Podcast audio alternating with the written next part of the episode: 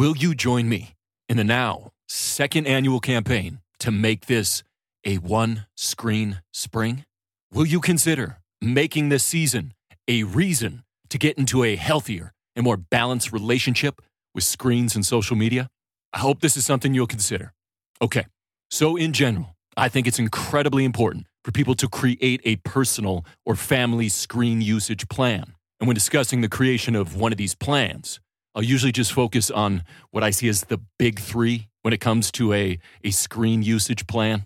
And the three main parts of the plan are, first, selecting screen-free zones within your home. Second, deciding on a handful of activities that when you do them, you will do them without a screen. I guess you could just call those screen-free activities.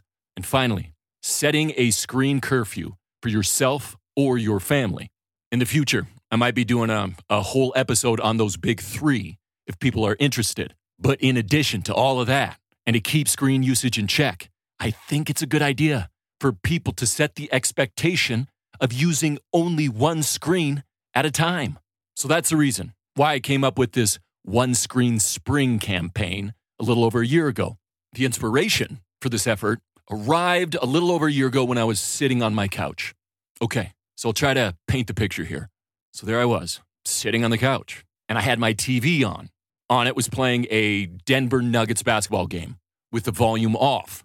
At the same time, on the coffee table, I had my laptop open, and I was playing a YouTube video of Alan Watts, dropping some knowledge with the volume up. Simultaneously, I had my phone in my hand, and I was playing a, a mini golf putt-putt type game. And with all that going on, I realized in that moment that I was feeling bored. And that's when I had this realization. And I thought to myself, and I actually said out loud, how many screens, how many things, how much stimuli do I actually need in order to be entertained? I sat there and took in the absurdity of that moment with several screens staring right back at me. And I recognized and understood that more screens was not the answer. It was not that I needed more screens or even more quality in terms of what was on the screens. The basketball game I had on, it was a good one. It was a close game. It was in the fourth quarter, and I usually love watching basketball. The YouTube video that was playing on the laptop, it was of Alan Watts, and it was a video that I hadn't seen before. And I love taking in the teachings of Mister Watts. And finally, the putt-putt game that I was playing on my phone, it had nearly a five-star rating on the App Store. So what in the world was going on? Well, my boredom, my disengagement was an indication that I didn't need more screens or more entertaining media. What I needed to do is to revisit and to reset the amount of screens, the amount of things, the amount of entertainment required for me to feel engaged or to be entertained. So the answer, the remedy was not, is not more. The answer is less. In addition to spending less time with screens, I also realized that when I was using screens, it would be best to use a screen, like singular screen usage. Each of the three screens that I mentioned individually should have been providing enough stimulation, engagement, and entertainment for me on their own. But their combined efforts left me feeling uninterested, inattentive, and bored, bored out of my gourd. For so many of us, it is screens that have become the most significant reason why our attention spans have become so very, very short.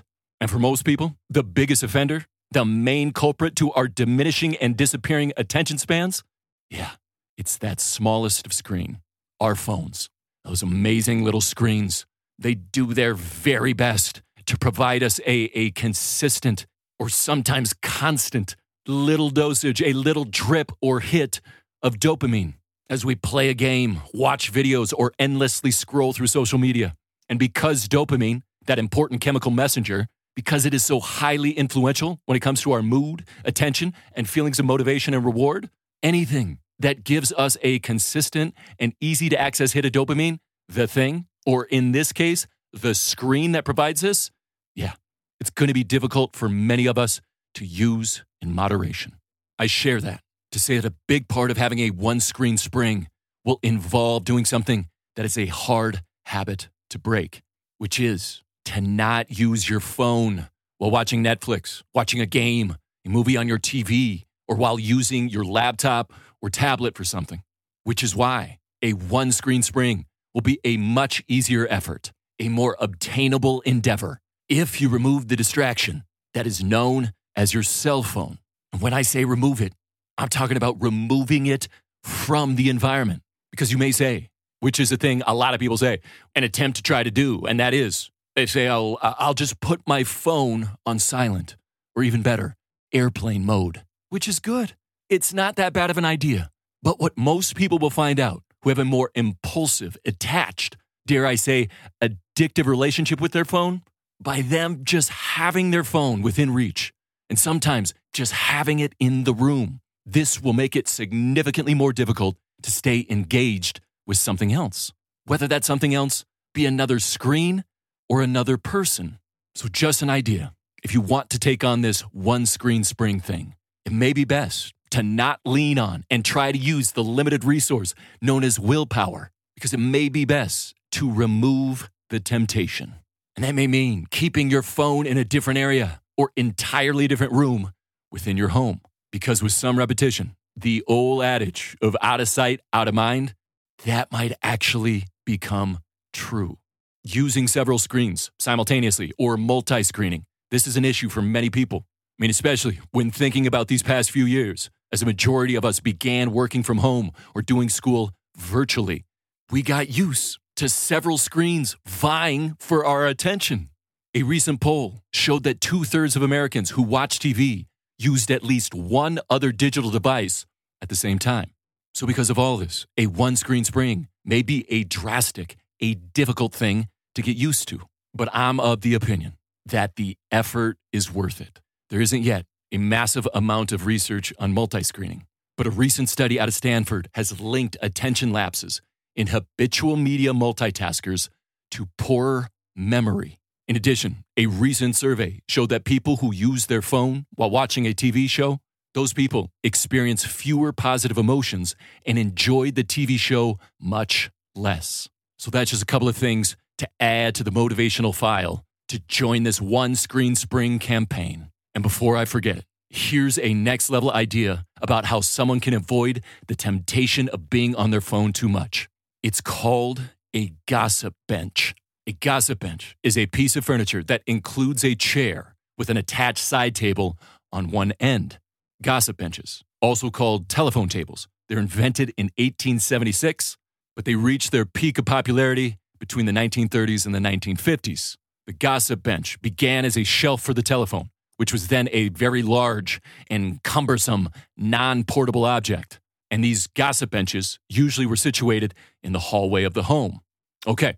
So the idea is to get one of these gossip benches, or to make just a, a quasi version of one yourself. When you think about it, all that is really required is a chair with a little side table next to it. Okay, but the idea is to have one of these gossip benches in your home. And when you come home, plug your phone into a charger and put your phone on that little side table and keep it there. Yeah, keep it there. Imagine that the charger cord cannot be disconnected from your phone while at home. And then, when you want to make a call, send a text, check your email, check a score, use social media, or who knows, play a, a mini putt-putt game on your phone. If you want to do any of those things, you have to go sit down on your gossip bench to do so. And if you give this a shot, you might get lucky by having a similar experience as I did when making a call from my gossip bench, which is to hear a friend ask the question, "Hey man, are you sitting on that ridiculous little bench of yours right now?" To which I hope you will proudly say, "Thank you for asking. Yes, yes I am." Just an idea, chucking ideas here, but I do like sharing any and all ideas that may help someone get into a, a more balanced and more healthy relationship with their screens. So in closing, if you would like to join this one screen spring thing, if it's something you're willing to do, when you're watching T V, watch T V. If you're on your laptop, be on your laptop.